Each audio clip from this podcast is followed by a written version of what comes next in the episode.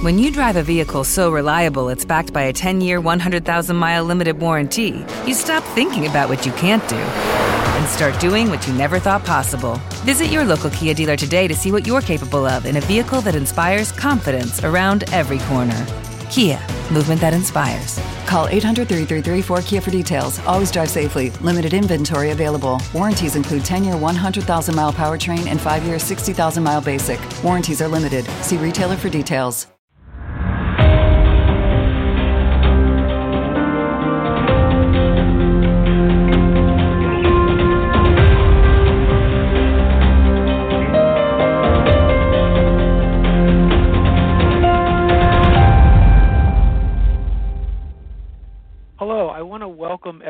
To the show.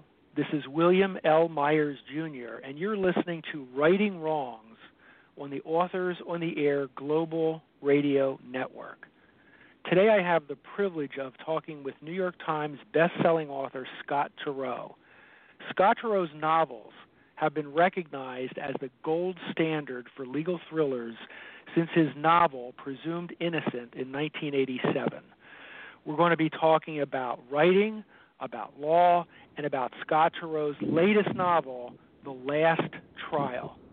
Scott, welcome to the show. Thank you very much, Bill. I'm uh, glad to be around. Thank you.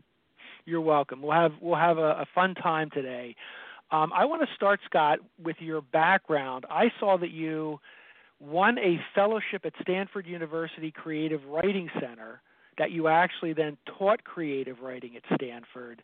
And then after that, you went to Harvard Law School. I'm familiar with lawyers wanting to become writers. You seem to have turned it on its head. What moved you to switch from pursuing writing to becoming a lawyer? Well, I I, um, I always wanted to be a novelist, and uh, but what I didn't want to be, and what I was on the road to becoming, was an English professor. And there's nothing wrong with being an English professor, um, but I wasn't as interested in that as I was in, you know, other fields of endeavor. And uh, you know, the when I started asking myself, what do I want to do? Uh, far and away, the most exciting jobs that my friends had were the people who were working in criminal law, whether they were prosecutors or defense lawyers. I just thought the whole process was enthralling. And so, you know, I began to ask myself, do you really want to be a lawyer? And um, I had political prejudices against it. In those days, I would have told you that lawyers were the chainmail fist of the ruling class. and um, I didn't really know much. Uh, I didn't really know much about what lawyers actually did. Uh, my dad hated lawyers, so I didn't know any attorneys besides my friends who had recently become lawyers uh, after college. Mm-hmm. Uh, but it just, the more I learned, the more enchanting it seemed to me. And everybody told me in a sexist phrase that doesn't get repeated very often anymore the law is a jealous mistress, meaning that I wouldn't have time to write. But I thought, you know, I, I'm not going to let somebody else's expectations dictate my life. Uh, I'm going to try it. And, uh, you know, uh, I remember somebody saying to me, because I was wrestling with the decision to go to law school, because I'd been offered a really good academic job. So, you know, which would you more regret? Would you, uh, you know, as you look, as you see yourself and look ahead, would you have greater regrets if you didn't go to law school or if you took this job? And I said, oh, it was clear to me when this guy asked the question that I would really regret not going to law school. I was that curious about the law, and so I went, uh, and that's that's how I made this U-turn. It And then worked you went- out really well because I wrote Mhm. I, I wrote my agent an apologetic letter because she'd been trying to sell one of the many unpublished novels I had written to them. And um, she took the letter and showed it to an editor, and he turned around and wrote a contract on the spot for me to write a book about my experiences as a first year law student. And that became one so, L. Uh, that was one L, and uh, I don't think I've ever in my life had a moment of uh, you know the education of Henry Adams. He writes you know moments of sabering irony, and uh, that was sabering irony when I decided to go to law school uh, with putting my literary career in limbo and ended up with a book contract. So, uh, but that was one L. Were you still in law school when you wrote 1L, or did you write it after you completed law school? No, I wrote. Um, I wrote 1L. Uh, took notes in a journal during my first year. Mm-hmm. Finished it in the time between my first and second year, and um, and it was published while I was a third year law student. Now, for those who've read 1L, uh, it's a nonfiction book. Uh, I changed the names to protect the guilty, as it were. But all of my classmates and professors knew exactly who they were in the book. And of course, I would have preferred not to publish it um, while I was um, on the law school campus. But the editor who bought the book was a man named Ned Chase, now of blessed memory. And Ned uh, is Chevy Chase's father. And I add that just so you can understand that he was every bit as zany as his more famous son.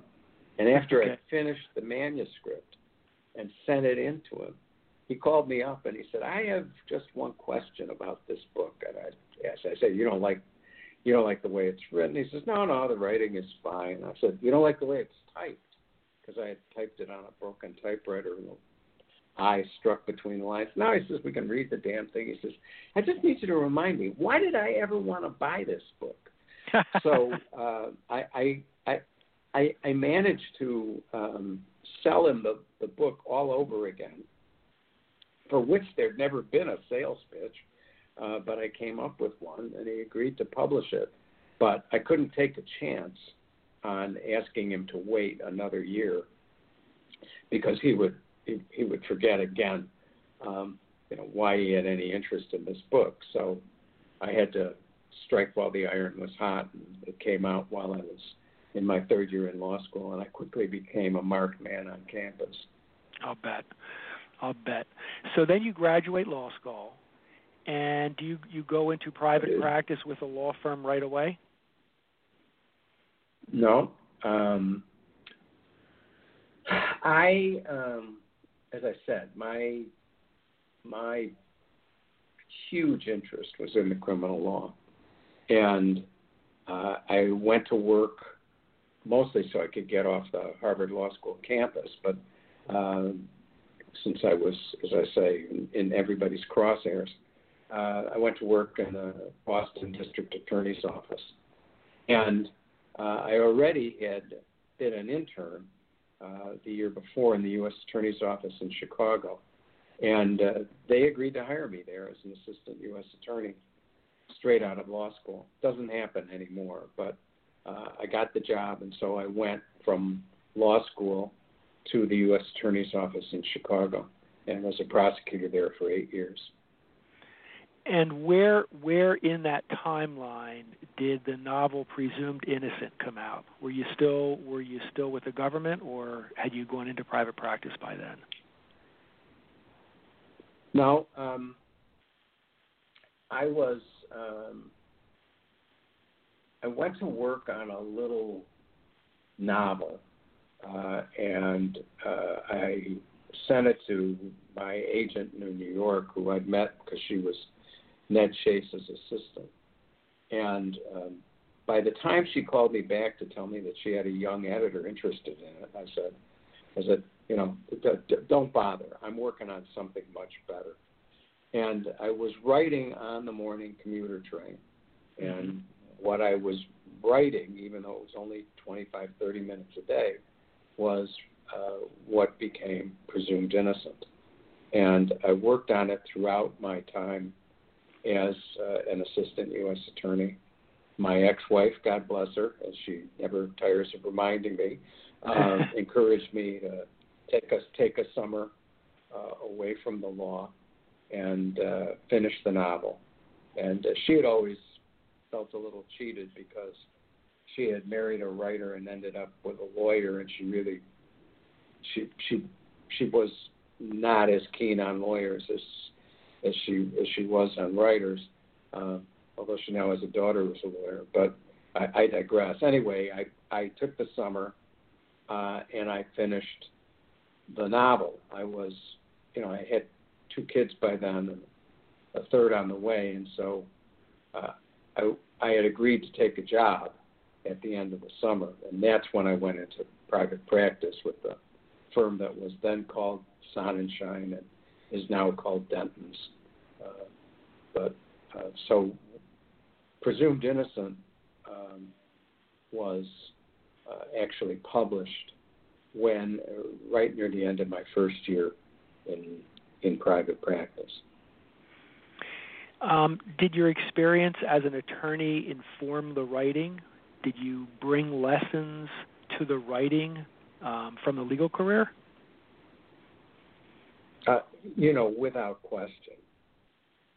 Um, I had always been um, one of the things about academic life that I found kind of um, difficult was um, the way people had um, not just different views about literature, but they treated them as ideologies. Mm-hmm. And um, you know, you had the realists on one side and the anti-realists on the other, and uh, I remember I kind of stunned one of my professors who was sort of one of these postmodern guys, and I said, you know, my mind, a great novel is a book that can be read and appreciated by a bus driver on one hand and an English professor on the other. And, uh, you know, he thought that was preposterous. Um, you know, Ezra Pound had said that uh, the poet is the antenna of the race, and he will never be understood by the bullet-headed many.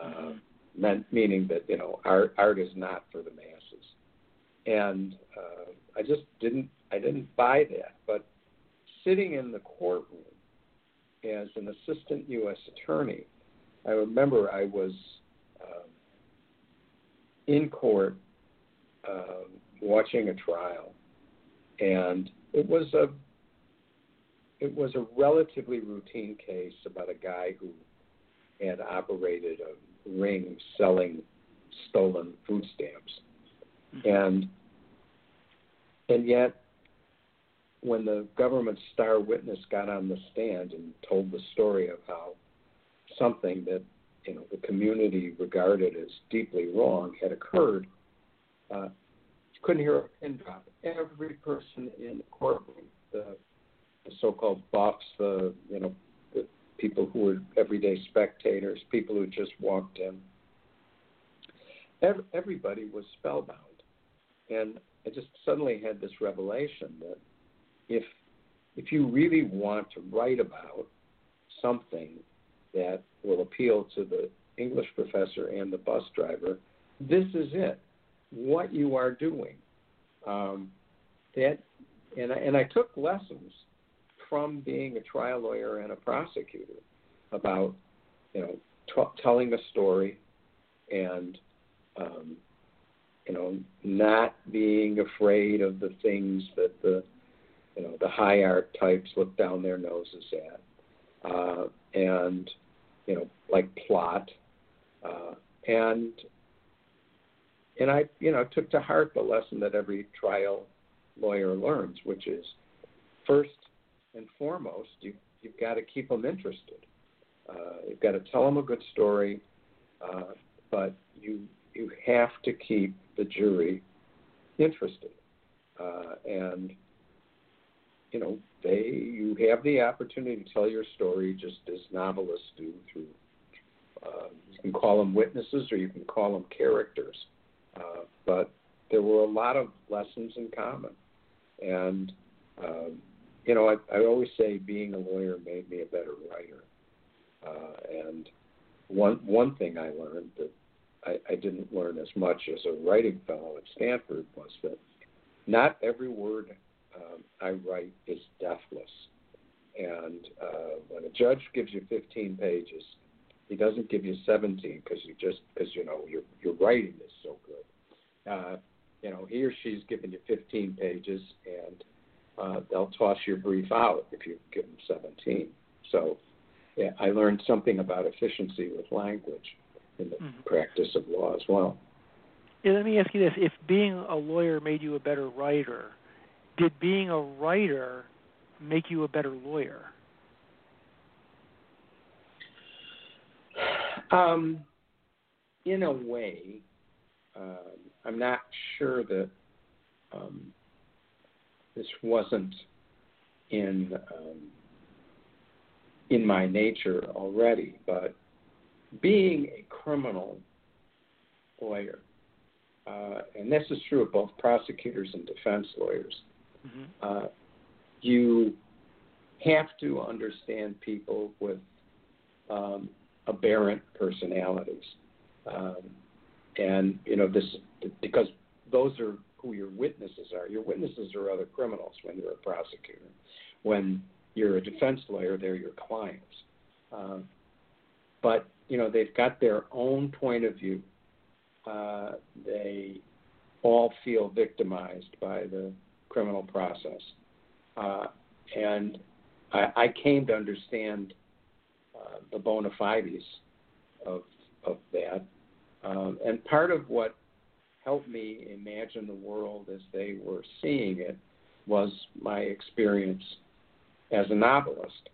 And, you know, because if you're doing well as a novelist, you you've imagined what it's like to walk through the world in somebody somebody else's shoes.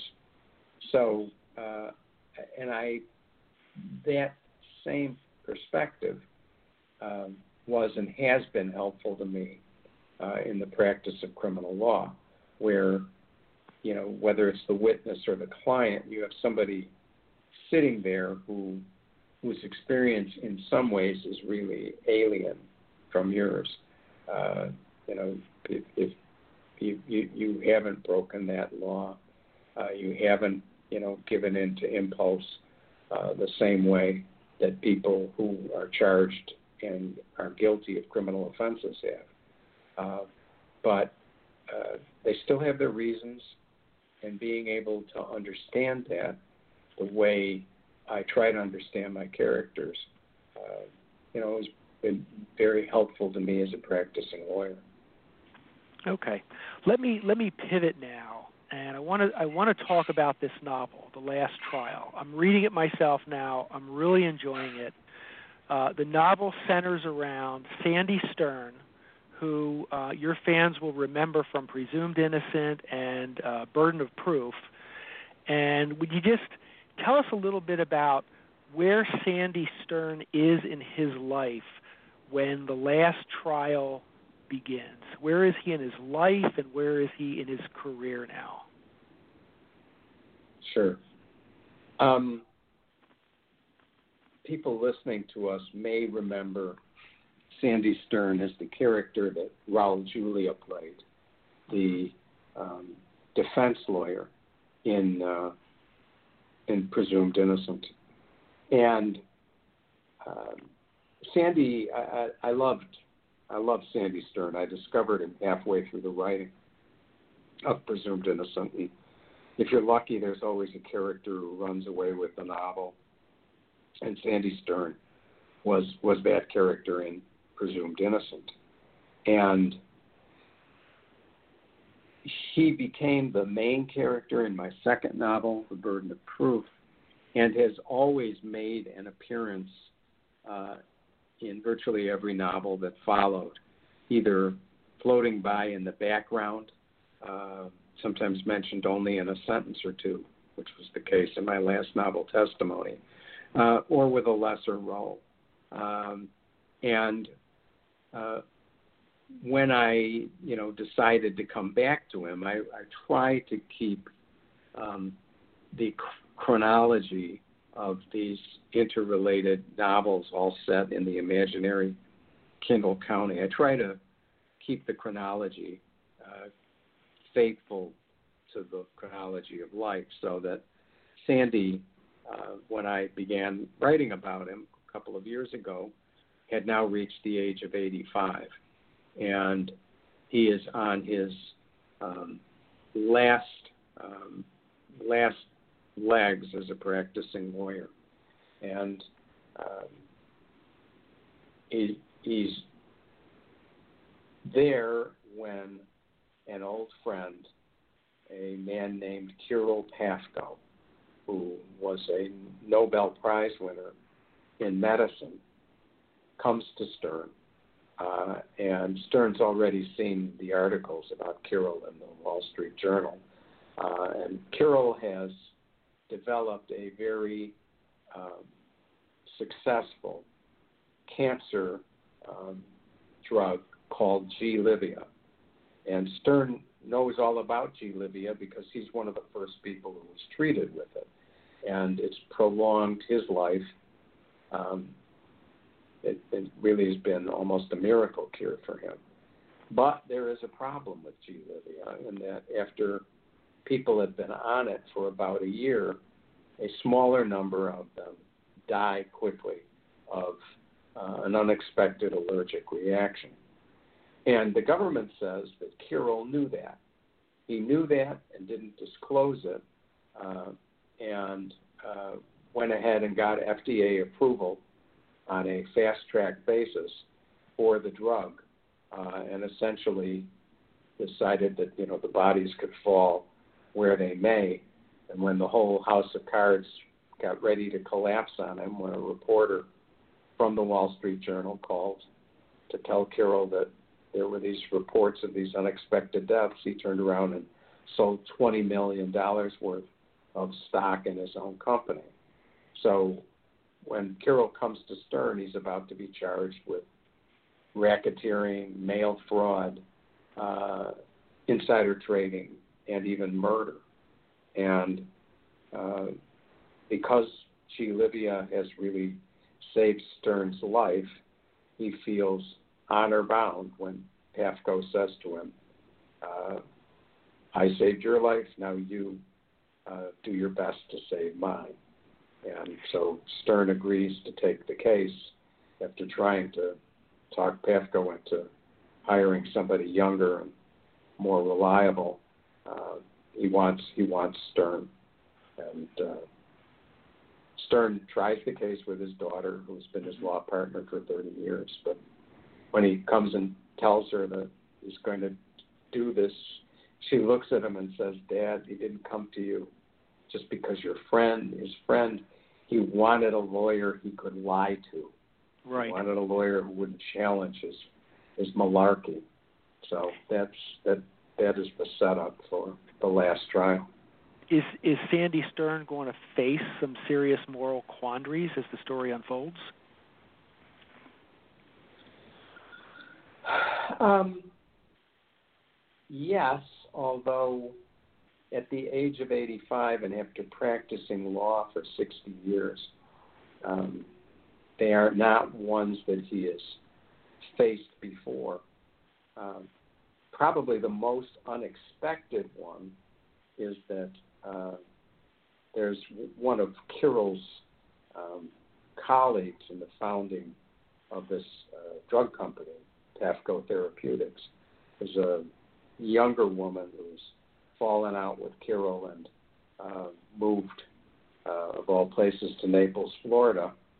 And uh, Stern, even at the age of 85, um, finds her very flirtatious and attractive.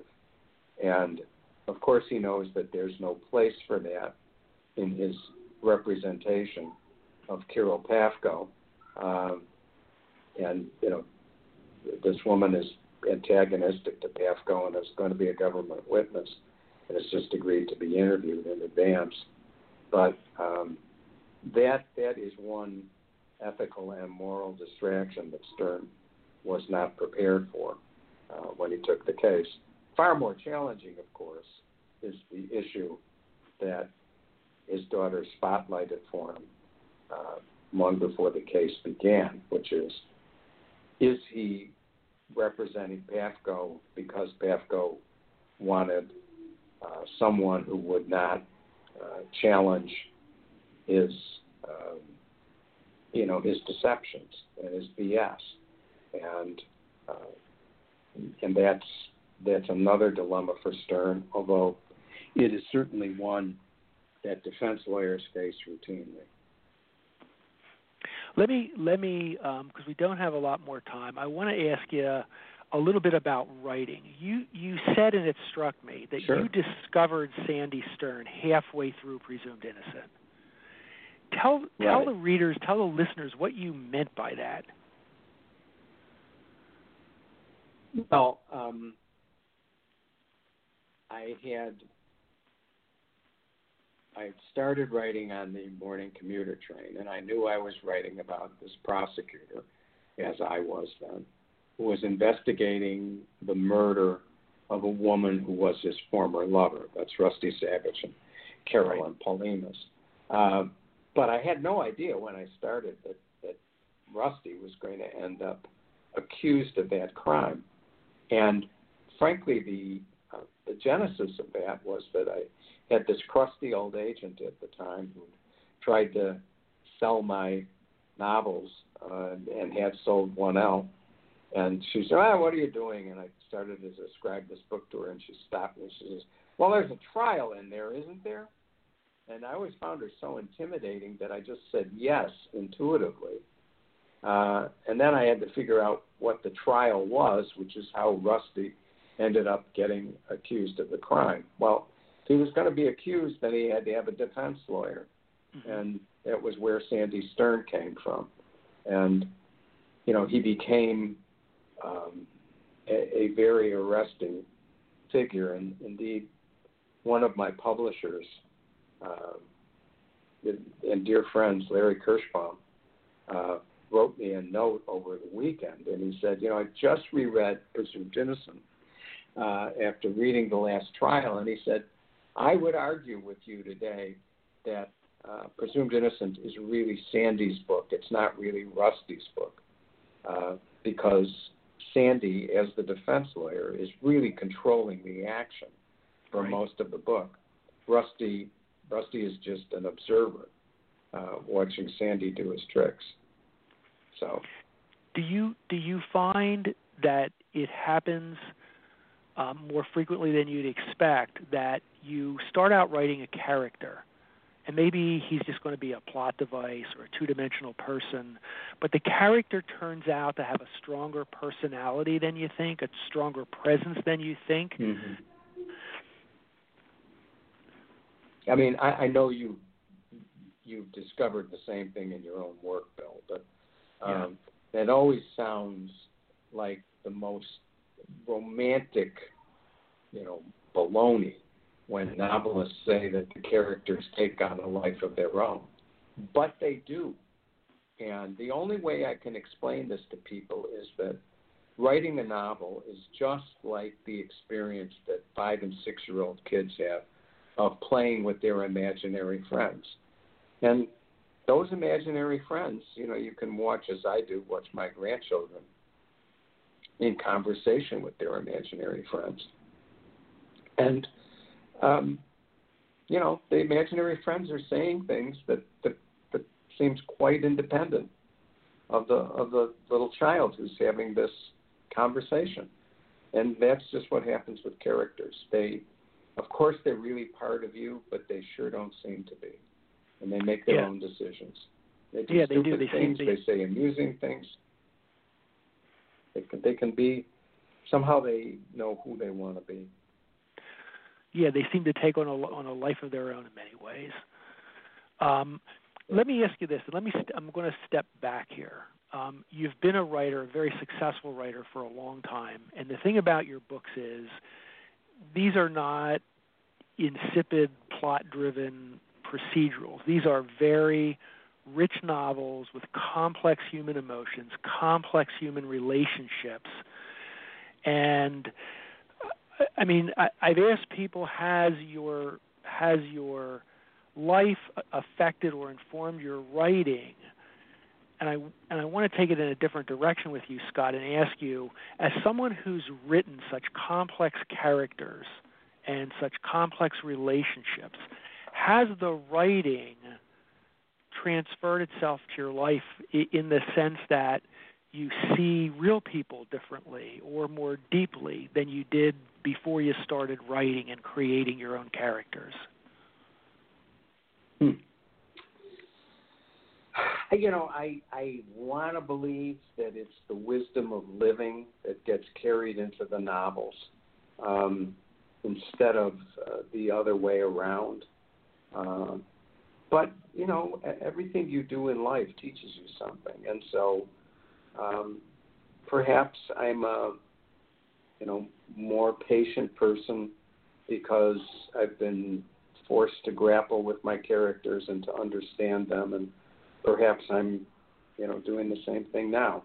Uh, I can't really say, but um, you know I, I think it's my understanding of life from having lived it.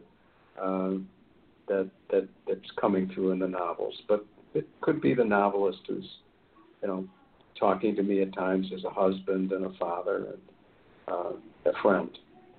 Okay.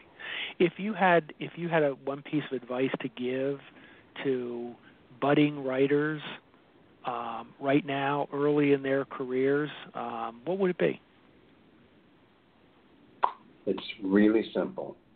Write you know, you can, it, you know, writers write, and people who don't write aren't writers, and uh, you have to stick your butt in a chair and write, and you have to do it on a regular basis. Novels do not write themselves, and if you don't understand that, um, you know, writing a novel is a long-term project that has to be done like any other job day by day. Um, if you don't understand that about writing, uh, you're never going to get there. Uh, so you have to, as my friend Tom Zigal says, you have to log a lot of pages. And writing, even if it's execrable and unpublished, uh, every page you write will teach you something. Thank you for that. And I think I'll end on that note. Uh, this is William L. Myers Jr. You're listening to Writing Wrongs on the Authors on the Air Global Radio Network. I've been talking with Scott Turow about writing and about his new book, The Last Trial, which uh, features Sandy Stern, who was center court in Presumed Innocent and in Burden of Proof and played roles in Scott's other books. It's a great book. I'm reading it now myself. I would urge everyone to buy this book. Um, Scott, would you just tell your listeners, if you want to, your social media credentials where they can look you up? Uh, well, let's see. Um, I think my Twitter handle is at Scott Turow, so that's easy. And my website is scottturow.com. Uh, three T's in a row in the middle and one R. So it's S C O T T T U R O W dot com. And that'll take you to Twitter and Instagram and Facebook, uh, in case I've gotten it wrong. Thank you. And again, this is William L. Myers Jr. You can find me and my books at www.williamlmyersjr.com, on Twitter at, at William Myers Jr., and on Amazon. Scott, thank you again for taking the time and sharing these insights with us. Bill, thank you, and good luck to you in your own work, too. Thank you.